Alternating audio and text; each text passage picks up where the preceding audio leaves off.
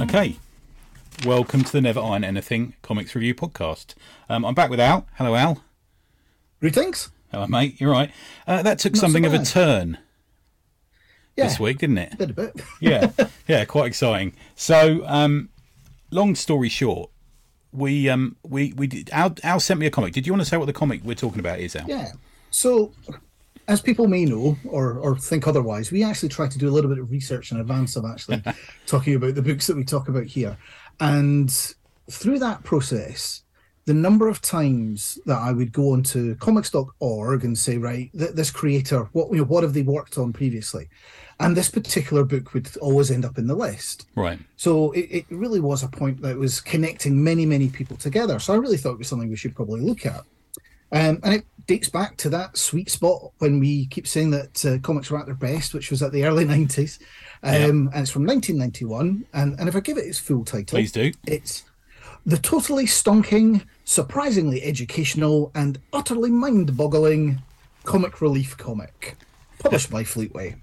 Brilliant stuff, man. I'll, and I'll not list the artists and writers involved because there's far too many of them. Yeah. yeah. Good, although we're going to talk about a few of them. Now, what happened was we tried to do a bit of research by outreaching to people, um, and we, we messaged a few people. And good old David Hine, who I love, David's great. We've had him on the Awesome Comics podcast quite a few times. He said, why don't you speak to Pete Hogan? So after one message, Pete said, I, I remember it all. So we're going to rely on that memory in a second. And we're also going to be asking him to tell us all about that very long title. But uh, so here he is, a prolific comics writer, music music and movie journalist, and now a voice artist on television, Peter Hogan. Hello, Pete. Hi, how you doing? Good, yeah. The uh, to, let's get the voice artist out of the way. I messaged you last night after rewatching the last episode of uh, Resident Alien, and I was sure I heard your voice. Yeah, they asked me to um, just do a little thing as kind of a, a an Easter egg for the fans, um, and it's basically um, I do a voiceover pretending to be a journalist, and I thought I could do that. You didn't feel a little bit typecast then? Was like... Yeah.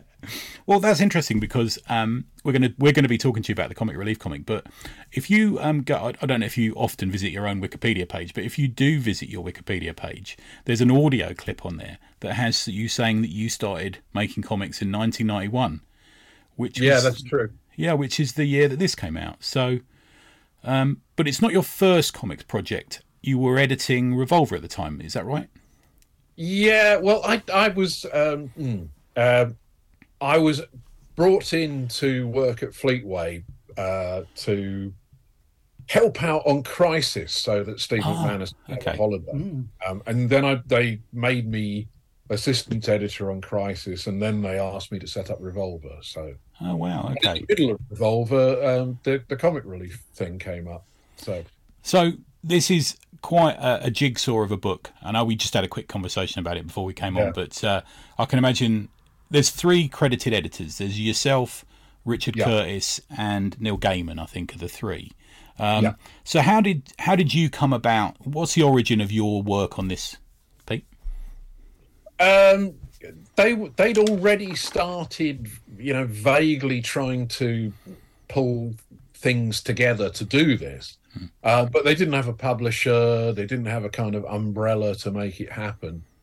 And they approached Fleetway, and John Davidge, who was a Fleetway executive, dragged me along to a big meeting with Neil Gaiman and a thousand other people.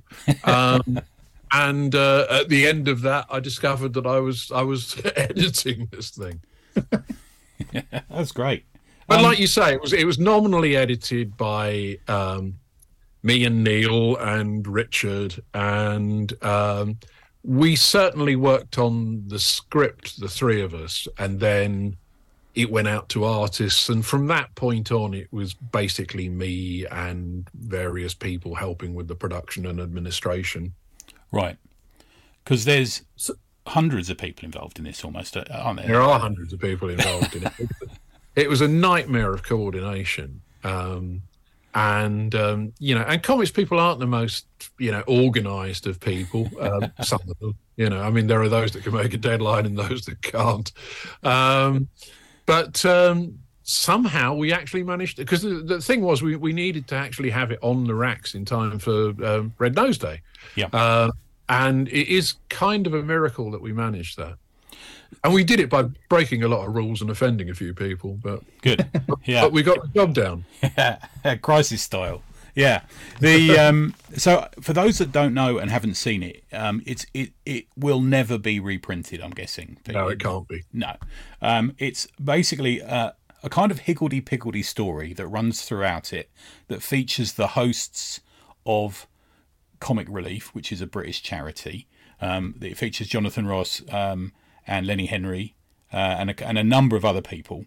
Um, Griff Rhys Jones has a, a sort of kind of is kind of in it, um, mm.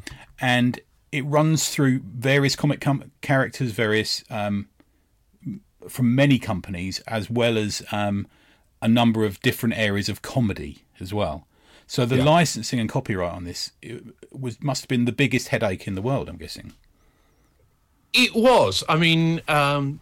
I think it was Grant Morrison's idea to bring in, you know, real-life comedians, and by that we mean everybody, you know, Charlie Drake, Frankie Howerd, everybody. Monty Python, yeah, yeah, yeah. A lot. And that was basically an administrative nightmare, which fortunately I didn't have anything to do with Comic Relief. Um, right. Their uh, Clover, who was one of their administrative people, basically rang everybody up and got them to sign release forms. Um, oh, okay. Because I do have, uh, I do have a big theory that Desperate Dan was um, boning Esther Ransom. That is a big theory of mine from this comic. Um, you it's probably can't say, yeah.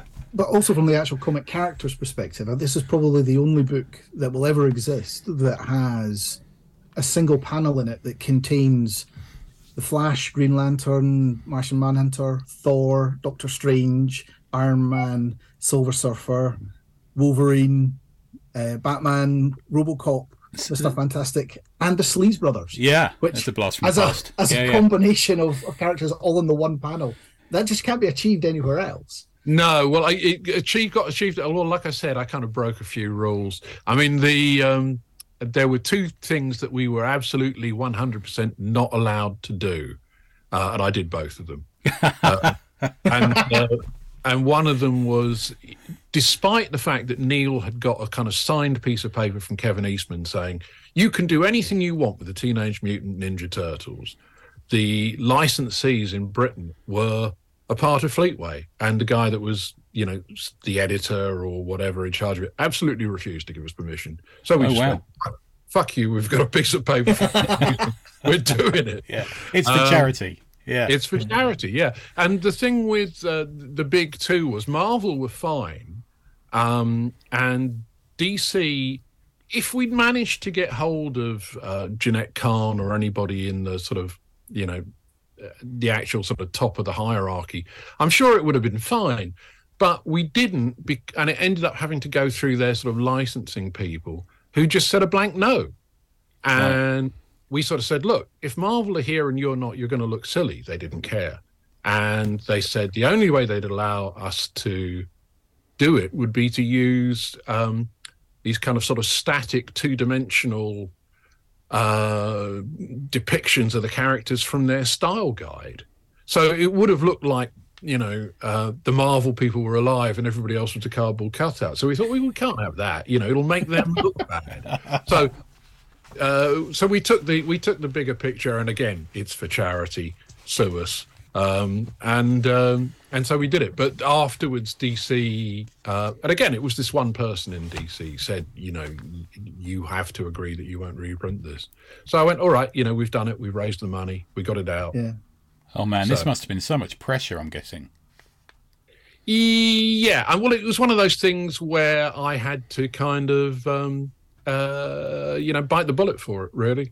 Right. Um, I, I was happy to do so because I thought it was a good project, and and you know, and like I say, it raised, I think, forty-five grand for charity, which is not to be sneezed at. That's good, isn't it? Yeah. yeah. So you were saying that the, originally the story was because you were saying Grant Morrison was early on in the project, almost around yeah. the same time you joined up. was he? Or yeah, I think so. I mean, it was one of those things where I think, you know, the ideas of what we wanted to cover in it were, were fairly vague, and uh, and Grant went off and wrote a kind of very loose, sketchy plot that, that sort of broke it down page by page, and then we allocated those pages to um, different writers and artists, but the writers came first, obviously.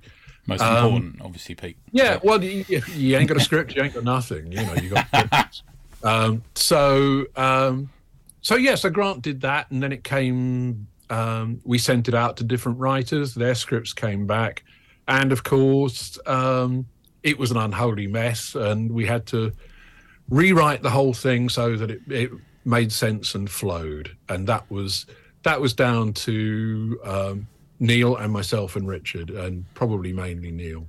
Okay. Well, you said that was quite a, a moment in your life as well at that point, wasn't it? You, you, cause you, yeah, you... it was because, uh, I mean, I'd considered writing comics myself. I'd edited dozens of comics. Um, but I'd always had this kind of problem of... Uh, the thing that bugged me was, where do you start, you know? Um, and do you have to have it all, in, uh, you know, set out in your head and first and, you know, questions like that. Um, and... What I really learned was you could begin anywhere. You know, you could begin with a scene or a line of dialogue. You could begin with the beginning or the middle or the end. Really doesn't matter because of the miracle of word processing. You can just fix it all later. yeah. um, and but the important thing is to start, and then the second most important thing is to finish. so and so somewhere buried in the um, the middle of all of that is my first comic script, which. You mentioned John Ridgway. It's that one. It's the one with Dan Dare and Doctor Who. Oh, wow, Hogan. Okay. Oh, interesting. Yeah, which is in its... Well, let's we'll get onto that in a moment, because, Al, you, you wanted to have just a quick chat, because you've got a couple of theories about this, haven't you? Yeah, so, I mean, I I, I see this book very much as as a nexus point for, for U K comics, because it's at the top of the wave for when comics were prime... general culture. It's it's fourteen years after two thousand A D launched, so everybody who was a, a, a teenager when two thousand A D launched is, is now in their early thirties, and therefore is starting to get into the, you know, they, they're the ones that have got the money to put towards charity and the like. It's a couple of years after Batmania, so, you know, comics are, are still the big thing in terms of sort of like the general culture. It's five years after Dark Knight and Watchmen first came out, which means that by this point in time, they were on that B B C Two late night culture show that everyone sat around a, a table in, in big leather chairs. So it had that cultural, or comics had that cultural acceptance beyond the simple kids' view that a lot of people had prior to that, and perhaps have now gone back to in terms of the, the U K public at large. And I do think that's why this is a, it, it's really interesting to see that, you know, pushing it forward from, from the charity perspective meant that people said, yes, of course there's a comic that comes with this as part of the bigger charity, because comics are just part of our thing now in the U K. And it, it's really interesting how that has then died away. So you know, Comic Relief takes place again in a couple of weeks' time. I think it's on the, on the yeah. seventeenth. There's not a comic that comes with it this year. No. And there hasn't been another comic with it with it since. Now, some of that is probably the editorial nightmare that, that you went through. yeah, you ruined it for everyone but, else, darling. But, but there is this, it's, it's a really interesting thing to say. You know, I, I don't know if comics are as culturally accepted in the U K now as they were in nineteen ninety. And they, they almost were think, the most then, you know. Mm. I think they are and they aren't. I mean, I think, you know, comics... Uh, because of things like the Marvel movies, you know, uh, comics are now much more of a kind of, um, they're a part of family life, you know, and people mm. are familiar with them, even if, even if it's just the superhero stuff.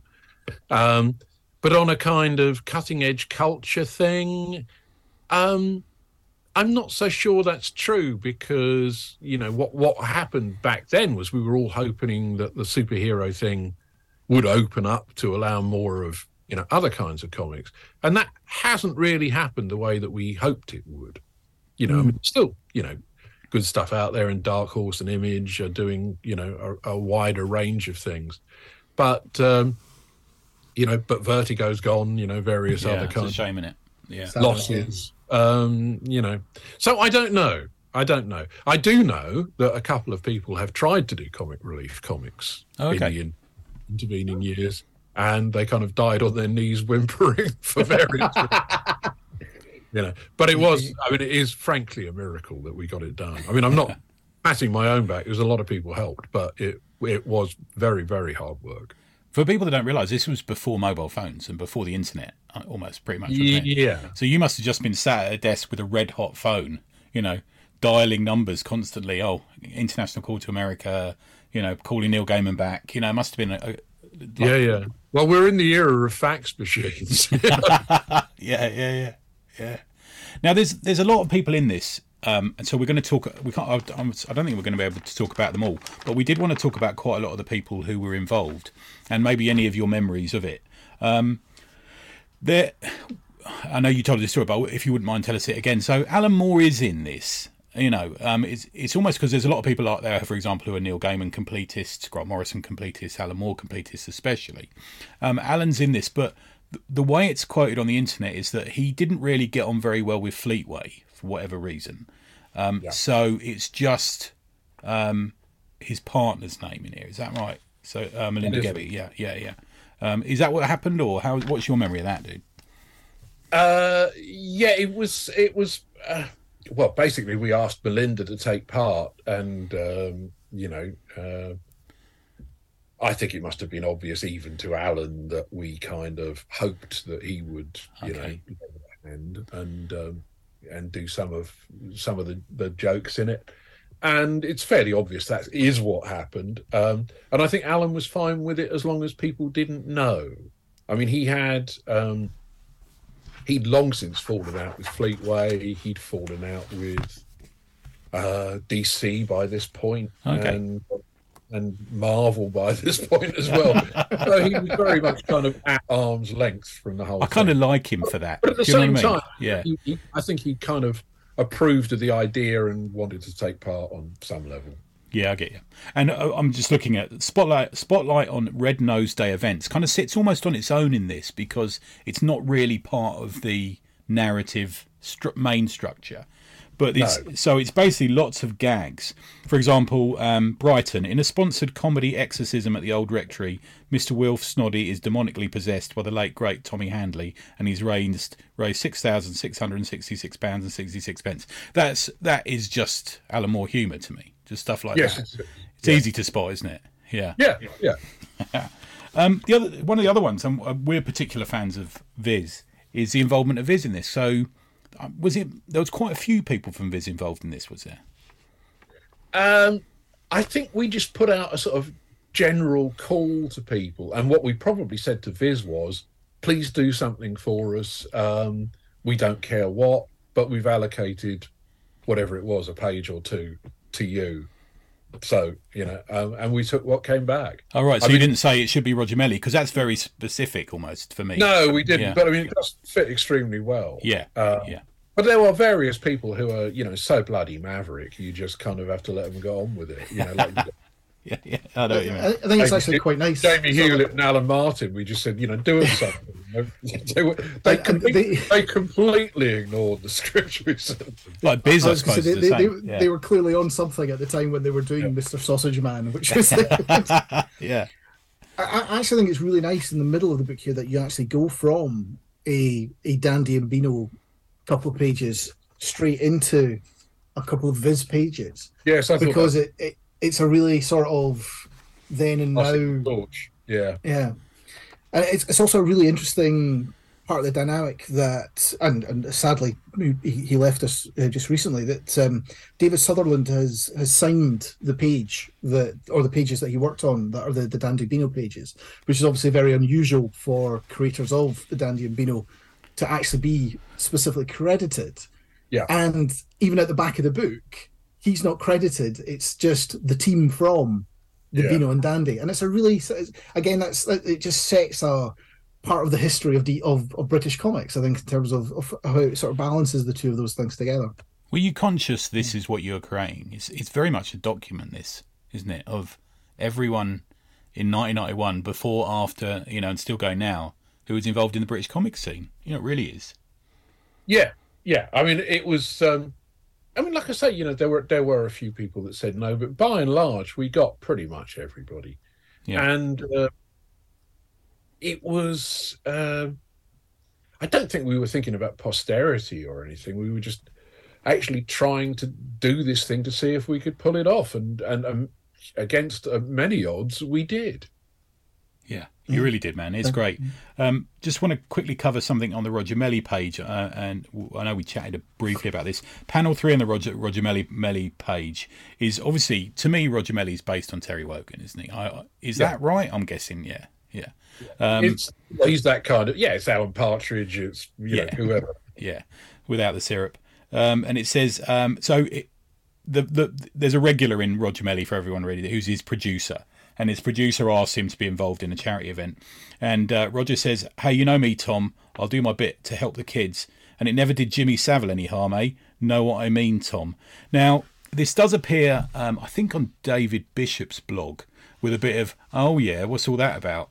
But you were saying you had no knowledge of that. It's just you left it to Viz and, you know. Yeah, if it was, if it was a, a, you know, I think there was the whole sort of Jim will fix it kind of, you know, Uh, side of it. Yeah. I don't think, I mean, you know, every, everybody was kind of aware to some level or another about Savile. Yeah, well, I think um, maybe we thought he was just a fucking weirdo. Do you know what I mean? Yeah. That's, yeah. But beyond that, I think if, if it was a dig, we didn't, if it was a more pointed dig, and it might have been, um, we didn't pick up on it. Yeah, yeah. yeah, Viz, Viz had actually done a story about him before, about him always trying to be get more famous and getting free things, I think. I think it's yeah. called Jimmy Savile the Fish or something they called it, believe it or not. yeah, God bless them. Yeah, um, and then one of the other ones we wanted to ask you. Sorry, something, something? No, you go. No, you go. Yeah. Uh, was um, that the, the Battle of the Chins is genius? The competition yeah. of the biggest chin. Who, who, who yeah. was it? Was that you wrote that, Peter? No, no. no. I'm, it's the kind of who was the artist on I that? I think one? It's David Hine. I think on that one. David Hine. Yeah. Yeah. Yeah, David could probably tell you, but um, my guess is um, that might even have been, you know, somebody like Grant. I don't right, know. Grant okay. did do a little bit of writing, and I can't remember what it was. Yeah, yeah, because that has obviously there's a battle. There's a who's got the best chin in comics, and it's Dread, Dan Dare, Captain Britain, Desperate Dan, and then Bruce Forsyth flies into panel, and he obviously wins it. Yeah, yeah, yeah, it's really good, man. Yeah, yeah, really good. And um, the other thing we want to ask you about is the. I know you mentioned that Gaiman wrote the um, the Turtles, which is never going to be re- reprinted. I don't think. You know, he mentions it on his blog as well. Yes, I mean, yeah. yeah. Have you have you spoke to him since about that, or? Uh, no, you've worked with him, haven't you? We we're still vaguely in touch, but I mean, you know, it's. Um, Uh, it's hard to. I mean, the last time I saw Neil in the flesh was at a convention, was at San Diego, and about twenty years ago, and we waved at each other across a room. um, so, other than that, it's just the odd email here and there and that kind of thing. Um, the Turtles thing, he was um, was nominally written by Neil's son. Uh, I'm going to say Matthew. I think it's okay. Matthew. Um, but, you know, with with a lot of help from Dad. And it was really, that was just kind of, he wanted to do something for, you know, because he thought it would be nice for his son, who was a big Turtles fan. Yeah. So, why it, not? And it, it has a very interesting joke in it as well about whether they are hero turtles or whether they are ninja turtles. Oh, right. There was the, the differentiation the drama, of title, they? depending on um, whether it was the U K or the... Uh, or that the was States, the most ridiculous yeah. thing in the world, wasn't it? I know yeah. we go through a lot of ridiculous things these days, but that it's got to be up there somewhere on the totem pole of nonsense. Well, I think you, know. you were de- the thing was with uh, that you were dealing with a different generation. You know, you were dealing with people who were in their fifties or sixties rather than in their thirties. You know? Yeah. Um, I'll, I'll, I want to have a quick chat about your two pages in here, the science fiction insert.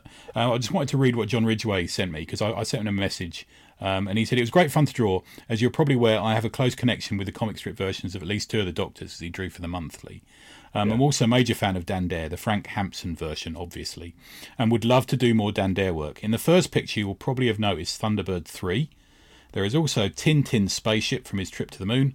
Near it is a spaceship from the Adventures of Robert Space Kingley, and flying above is the saucer from Twin Earths, drawn by Alden McWilliams. Not sure. I, I thought, yeah. Um, it's good to work on something silly, funny, and now and then, and keeps me sane moderately. He he says about that one. So there's a lot of Easter eggs on these these two pages, aren't there? Yeah, there really are. Yeah. How how much was that with you, and how much were you know? Bit of both. I yeah. mean, it was. Um... You know, my brief, such as it was, was uh, we need to have uh, Dan Dare and Doctor Who, and at that point you've kind of got to have, um, you know, the Mekon, and preferably the Daleks. But Terry Nation wouldn't let us use the Daleks. I was so going to ask about that. Yeah, yeah, off panel. Yeah, John messaged me about that afterwards. He said, you, you, "You'll notice. I think exterminate. Oh, I think it's Johnny Boy Freeman it's, mentioned it. Say, yeah, yeah. They say donate, donate. um, yeah, cool."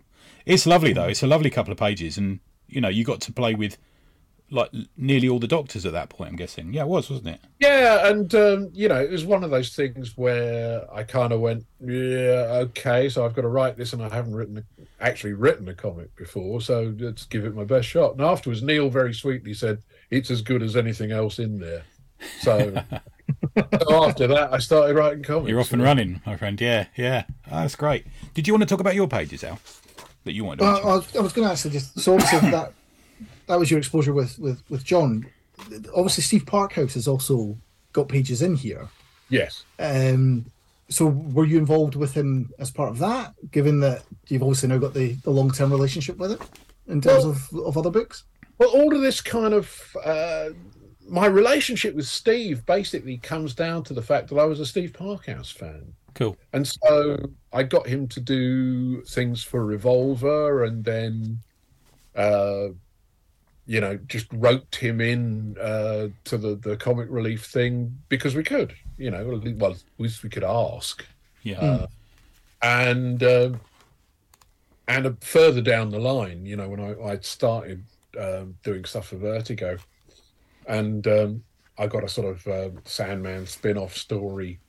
Uh, place with them, and they said, "Who do you want to do it?" And I said, "Steve Parkhouse." And then the rest of it all just flows from there. Yeah, yeah.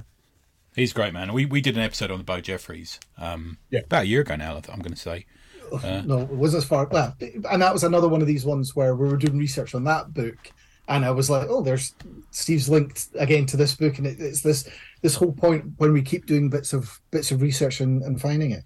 In terms of pages, I absolutely adored. I, I love the Dave Gibbons pages that are in here, where um, a you, obviously it's Dave Gibbons, so therefore the art is absolutely beautiful, and you can tell that he's. Um, I, I'm sure he knew these people in, in terms of who they who he's who he's captured, the the older yeah. couple that, that are talking to each other, um, and it, it's so very softly and gently dealt with in terms of that that bit of the story. Um. I think you were saying as well when, when Grant first pulled together the, the sort of plot, he was talking about being uh, a Constantine storyline. Um, and obviously, there's also. Well, that was the, I think they they did uh, well. When I say they, I think I mean Neil um, did approach Vertigo, and mm. uh, and if if it had happened there, then it would have kind of pivoted around John Constantine, but it didn't happen there for the simple reason I think is that they were. This was obviously going to be a very British project, and yeah. Vertigo was, you know, three thousand miles away in New York. So, yeah. yeah. So although kind of the, the, Britain, Britain supported Vertigo, I don't think they'd they'd have gone for so long if it wasn't for us. To be fair, no. yeah, yeah. But through, throughout this, the, the the book, there's a meandering story featuring Blackadder character, um, betrayed obviously by by Ron Atkinson. Um, and there's a, there's a lot of that where, where Rowan Atkinson ends up being, or the Blackadder character ends up being in a big long trench coat, walking through the rain and, and the like. Yeah. It's um, it, I think it's really interesting to because I I didn't know about the, the connection that you that you've told us about, and but I'd already actually said it would be really interesting to see Rowan Atkinson in nineteen ninety-one. Uh, if he he played John Constantine, it would be an interesting sort of take as a as as a way with it. I got a little proto Invisibles from it as well, I think, at moments. It might be the combination of Grant and some of the art, I think, but uh, yeah. yeah. Um, you know that a page of this has just appeared. I don't know if you've had a chance to read it or seen it yet, Peter, but Confabulation, Confabulation which is the new Dave Gibbons autobiography.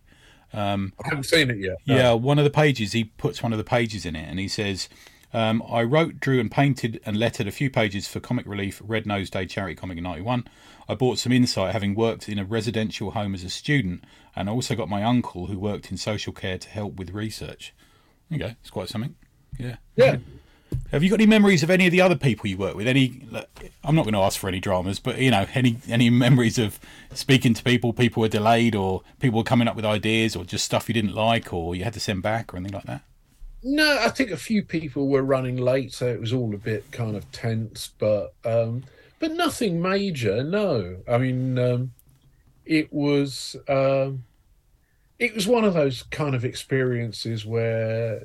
It was so intense. It was it was it was a bit like, you know, making a record. You know, you you you end up kind of hysterical because of the kind of insularity of it. You know, uh, it's just three people in a room trying to nail this thing together, and um, and you do go a little crazy doing it. But um, no, I'm I'm proud of it. You know, I think we did a good job. Yeah, there's some great pages. Yeah? Oh, I think I was telling you before we came online, but I was sat in a cafe. And chatting to a friend at the Comic Mart a couple of weeks ago, um, it was um, Eamon who, who hosts the show with with me now occasionally, and um, I was holding it in my hands as Sean Phillips walked past, and he very proudly pointed at me and went, "I'm in that," and yeah. Then we had a little look at the page and everything, and yes, that's a great page of his. It's in his kind of his older style, which was more fully painted almost, you know. Yeah, yeah, really. No, nice. I, you know, it's one of those things where. Um... You know, I felt like I was doing a fair amount of um, um, bullying and nagging to get people to take part, but they all did take part, yeah. Pretty much. You know, and um, and God bless them. Yeah, you know? Hunt Emerson's pages, man, beautiful. So if I could have a piece of O A from this, I think it'd be his pages. Yeah, yeah. Hunt and I were going to work on a project that we we just couldn't get a publisher interested in. It's, it's I was thinking about it the other day. It's a real shame, but such is life, you know. Yeah, yeah. There's still time. There's still time. Yeah, yeah. You're you're the big cheese now, Pete. We know this. Yeah, you can. Yeah. Oh me? Yeah.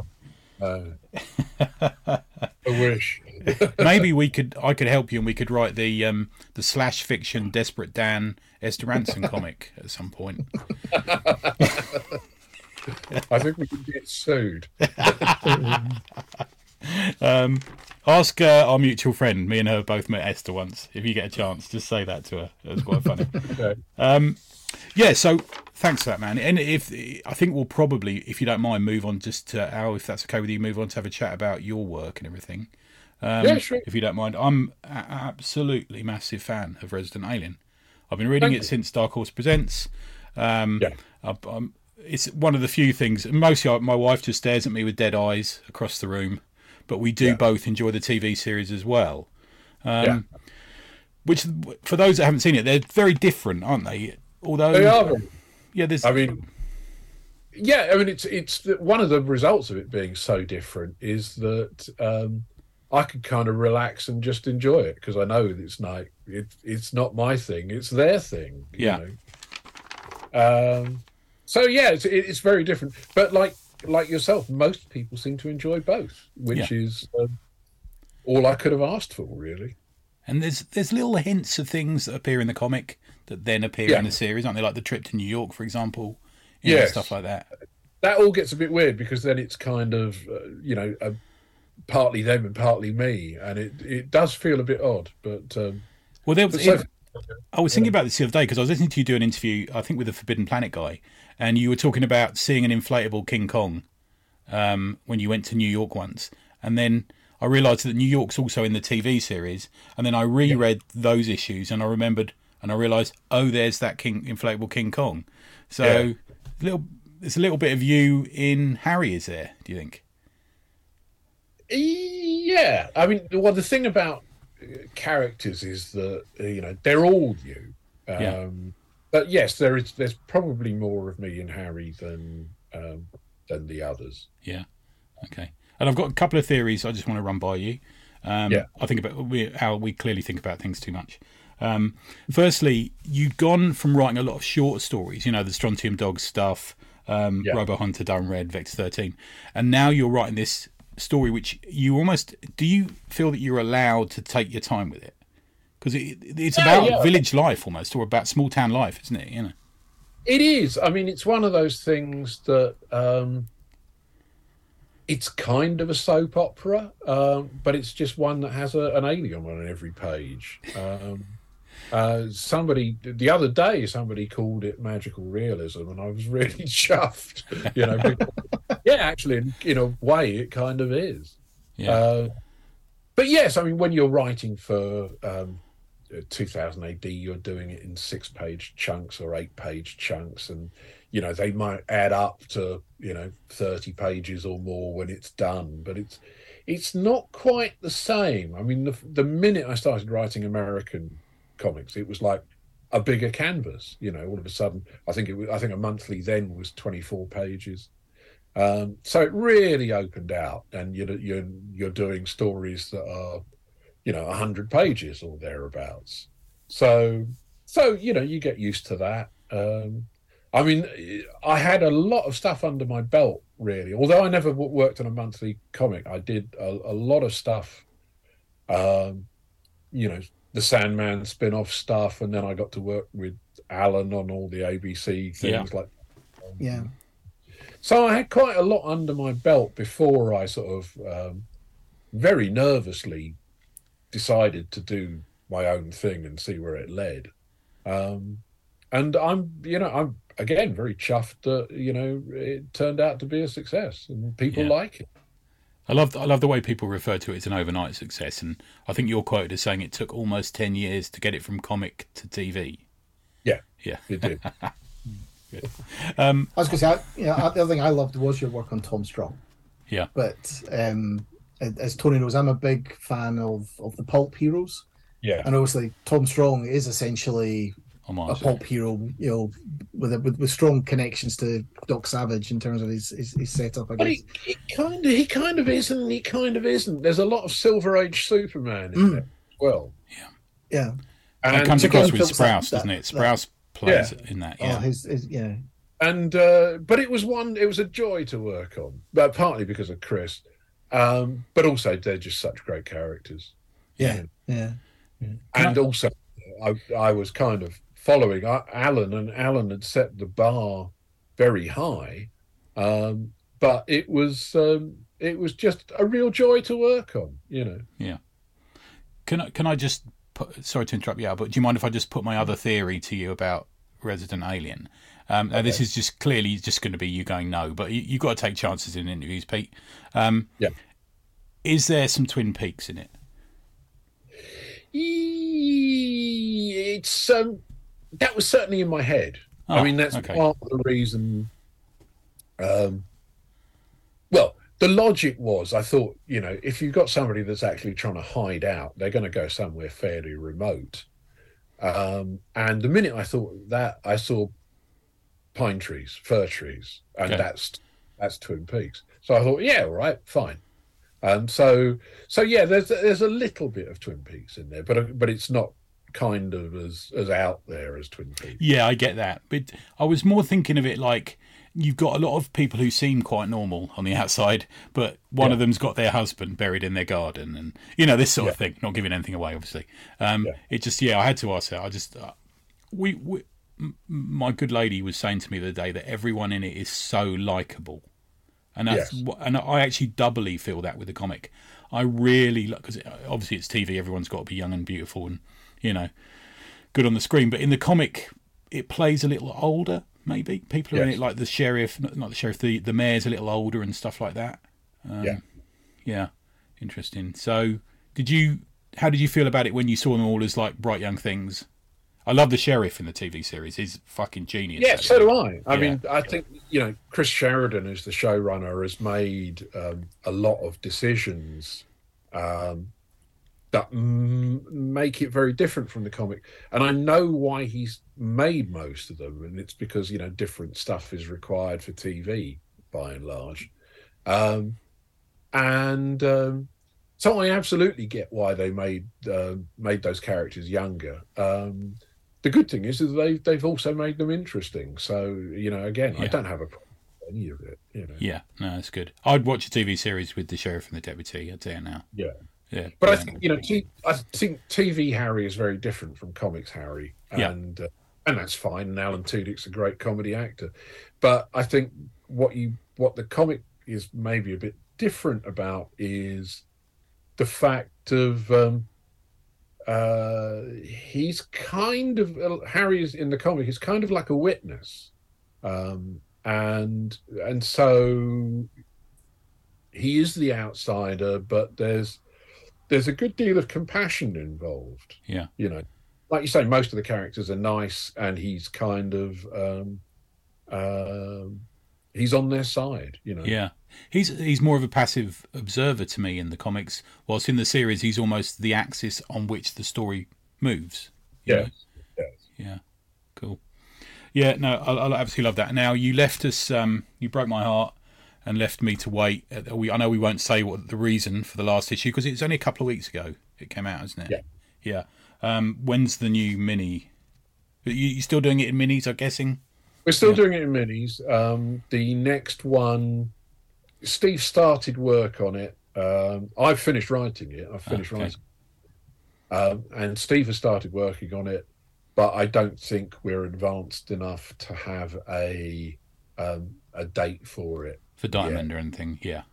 No, I, th- I think it will probably be um, next year rather than this, but um, or it'll, or the very end of this at any rate.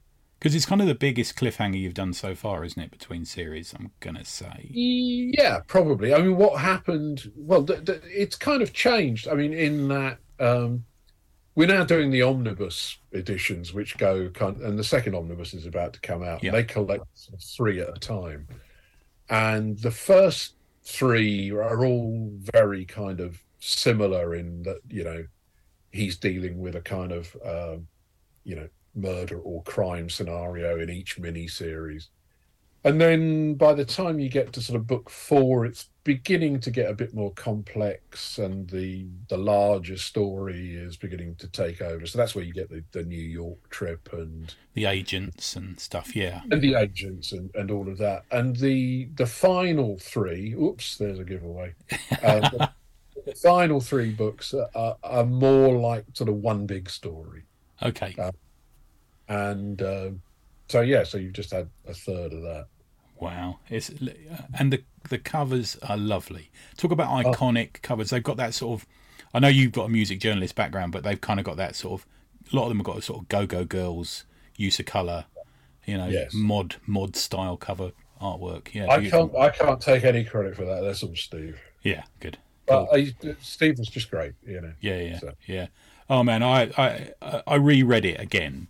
So I, I buy it as it comes out. It's on my pull list, and then I reread it over the last couple of weeks, and I keep sending Alan pictures of panels and stuff. And you know, um, there is one that we, we talked about when they're out, which was um, I think Harry's not in, taking it home. Yeah, not taking your work home. Not taking yeah. your work home. So there's a moment where someone says, "Oh, I'm, they're in an art gallery," and they and he said, "Well, you haven't got much art in your house." You know, he goes to see the woman in New York, yeah. and he says, "You haven't got much art in your house," and she says, uh, "I don't like to take my work home with me," and I wondered.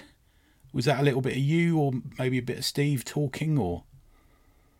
Probably me. I mean, I, right. think, I think the actual line I used, and, and it's something I have certainly found to be true, having turned a lot of my hobbies into work, yeah. is that um, you still love this stuff, but you don't love it in the same way. It does change. Yeah. So it's work. Um, in a way, it's work. But you can still read comics for pleasure. I'm oh, yeah, yeah. yeah. Yeah. yeah, yeah, and uh, uh, and I, I still, you know, listen to music and you know all the rest of it. But you know, I, uh, for example, I stopped reading the music press when they stopped sending it to me. You know? yeah, yeah, yeah. So I thought, you know, b- buggered if I'm going to pay money for this now. You know. Yeah. Oh man, I'm, I'm a Uncut was my magazine, man. I think yeah. I discovered so many bands of flaming. I was just listening to the Polyphonic Spree, and I think I found them through Uncut magazine. You know. Yeah. Yeah, Probably. some crackers. Yeah. Yes. So if you're if you're still reading comics today, and yeah. you were approached by somebody to say that they were choosing to edit the next Comic Relief compilation, and they yeah. asked you for recommendations of artists and writers to put in it, who who would uh, who would you write down on the list to get them to? So you, you don't need to phone them up yourself, but put them on the list of, yeah, try contacting me. Well, the thing people. is, is that I am, um, I'm probably not the person to ask, because it, it's kind of the same with music. I mean, I still discover new music, but it's totally by accident. You know, I'll hear something on a movie soundtrack, or, you know, playing in the background in a shop or something. I'm not sort of up, and, you know, to, up to date with, you know, everything that's coming out, you know, and discovering bands with their first single. I discover them with their third or fourth album, you know. Yeah, I know you mean, yeah. and, it, yeah. and it's a bit the same with comics, you know. I um, uh, I dabble. I, you know, if uh, I spot something that looks interesting, I give it a whirl. Um, other than that, I'm buying, you know, the people that um, uh, I've been buying for years, you know. But I gave up on continuity. I gave up on superhero comics quite a while ago. They gave up um, on us already, I think, Pete. Yeah. I think they gave up yeah. first. Yes, well, I think, you know, the, they very much decided they were going to go for fanboys and continuity, and it just is incomprehensible. And not only is it incomprehensible, you don't care. Yeah. You know, um, you know, find somebody that's a really good writer, um, doing a Superman story, and I'll give it a try. But do I want to buy Superman every month? No, I don't. You know. Yeah, I get you. Yeah, yeah. Maybe we are moving towards that sort of Bond S N A kind of model, you know, where we get a good album of Batman, a good album of Superman every year, and, you know. It would be nice to think so, yeah. yeah. I mean, I think, um, uh, I don't know. I'm trying to think of things that have impressed me recently. I, I tend to end up sort of buying... Um, you know, old stuff uh, in a nice collected thing. There's a fantastic thing that's just come out, which is all the Ray Bradbury stories that were adapted for each. Yeah. I got it for Christmas. Yeah, it's lovely, isn't it? Yeah. yeah. Gorgeous. Absolutely gorgeous. Massive. And, uh, but it's going to break. I'm, I'm worried about my floorboards. But yeah. Yeah. yeah. And David Roach just did a compilation of British romance comics. Yeah. Yeah, Johnny Cannon, one of the regular yeah, exactly. hosts on here, was talking about it. Lovely. I mean, very much a kind of thing of its time, but even so. It's a beautiful thing to look at, isn't it, I think? Yeah. Yeah. But for me, it's always come down to writers, you know. I mean, comics has always had good artists, you know. But it was at the point that we started getting people like Alan Moore and Neil Gaiman and, you know, Jaime Hernandez, who's yeah. vastly underrated. Yeah. Yeah. Uh, that's when it all got kind of drop-kicked into another league. Yeah, because I know you, I've, I've heard you you say one of the, your first loves around art of any kind was Toth and his um, Zorro's work. Yes. Yeah. Yes. So I know that used to come out. It was on the front page of Mickey Mouse Weekly. Ain't that a weird one, eh? Five years old. Yeah. I got a mate called Zorro, but that's for a different reason. Yeah. Good. Um, the other thing I wanted to mention as well, because I'm a big Brendan McCarthy fan, is uh, Sorcerer yeah. Zilk. Um, which yes. Was great. Which was honestly, it was like like doing L S D through your eyeballs, wasn't it? Yeah. Yeah. Yeah. Yeah. How how was that yeah, process? They, they, well, I think that he um, he done the first series with Al Williamson, and then Al became, you know, extremely famous and uh, you know, mainstay of Marvel and all the rest of it. So he wasn't going to be up for doing another series. And I think they were casting around for somebody that might actually be able to work with Brendan, and they approached me. I thought, yeah, I'll give it a go. Um, and by and large, I had a lot of fun doing it. They keep talking about putting it into a book, but it hasn't happened yet. So. Yeah, I keep hearing of that. Yeah. yeah. And it make a great book, because there's, there's a lot of art as well on there, isn't there? You know. Um, yeah, there is. I mean, you know, uh, they want to do a book of the whole thing, whereas I would rather they did two books, but that's just me, you know. um, and the other thing, before we sort of sign off, have you got anything out? Do you want to ask before I ask? No, well, the one I was going to say is the taking us back to the Comic Relief book briefly, in, in terms of the cover. Oh yeah, we yeah. didn't mention and the cover, did we? Yeah, yeah. That that that's a family connection to yourself, is that right? In in that it's got, because Ryan Hughes was involved in it. That, well, Wikipedia says you're related. We're not sure. Yeah, yeah, Ryan's my brother-in-law. Ah, there you go. Right. Yeah, I married his sister. Okay, so um, Dave McKean and Gary Leach drew the cover, and Ryan did the design on it. Is is that right? Yeah, yeah. It's a great yeah. cover. Yeah. Yeah. Yes, I'd forgotten that. Gary did all the badges. Yeah. That's it. Yeah, yeah. You can tell he's Hulk, can't you? You really yeah. can. Yeah, yeah. yeah. Um, and the the back cover was by John Bolton. Yes. Um, Again, a beautiful painting. Yeah. yeah. And it got stolen. It vanished. I don't know what beca- whether they ever found it again. Oh, yeah. How much do you get on it? No, okay. Um, good. Um, so the, my last question for you then, Pete, before we, we, we just get some links and find out what you're up to next, would be, uh, we are getting a third season of Resident Alien, aren't we? Yes, they're filming it at the moment. Right, great. Okay. Have you had any input into that, or any? You got anything you can tell us behind the scenes around that one? Uh, not yet. There's a there's a vague chance I might be going out to Canada to watch and film it. But that'll oh, um, be nice, man. Yeah. yeah, yeah, it would be nice. Yeah, yeah, yeah. Cool. And um, so mainly for you then, what have you got coming up next other than Resident Alien? It's called The Book of Life, isn't it? I think the next. It is. Yeah, yeah. Um. So yeah, there's there's two more books of um, Resident Alien to come. Uh, so book eight is done as far as I'm concerned, and I'm writing book nine. Okay. Uh, I'm also doing uh, about half a dozen short uh, horror comics for a kind of Kickstarter-y project, um, which I did as an experiment, and it's been interesting. Yeah. Okay. Um, who who are the artists on that? Can you say or? I don't know yet. Um, so it's because, um, uh, I mean, hopefully I'll have a say, but I, I, don't, I suspect it's going to be people who are good but unknown. Okay. Than, so interesting. Yeah. And so, other than that, I'm trying to um, get myself a literary agent and do a novel. Um, but Christ knows how long that will take. Good stuff. Great. And where can we find you online, Pete? Uh, well, other than by Googling me, you can't. Uh, I, I don't have a website or anything. So, I think I found you through Facebook, didn't I? I was away. Yeah, yeah. We got contact. Did. Yeah, brilliant stuff. Great. Um, for me, you can find me at never own anything dot com, or coming up this Sunday is the live Awesome Comics podcast event. You're going to be there, Alan, aren't you? I will indeed. Good man. Um, we're doing a live. It's our four hundredth for the other podcast we do, Pete. Um, it's our four hundredth, so it's going to get. So we have like an audience for the four hundredth. Um. So we're going to do that. Um, and where can we find you, Al? So you can find me at uh, at Penguin on any form of social media. Um, but rather than finding me at the moment, uh, what you want to do is jump onto Kickstarter and look for Madeline, yeah. the zine that is um, collecting memories of um, of comics that, that people have put uh, put together.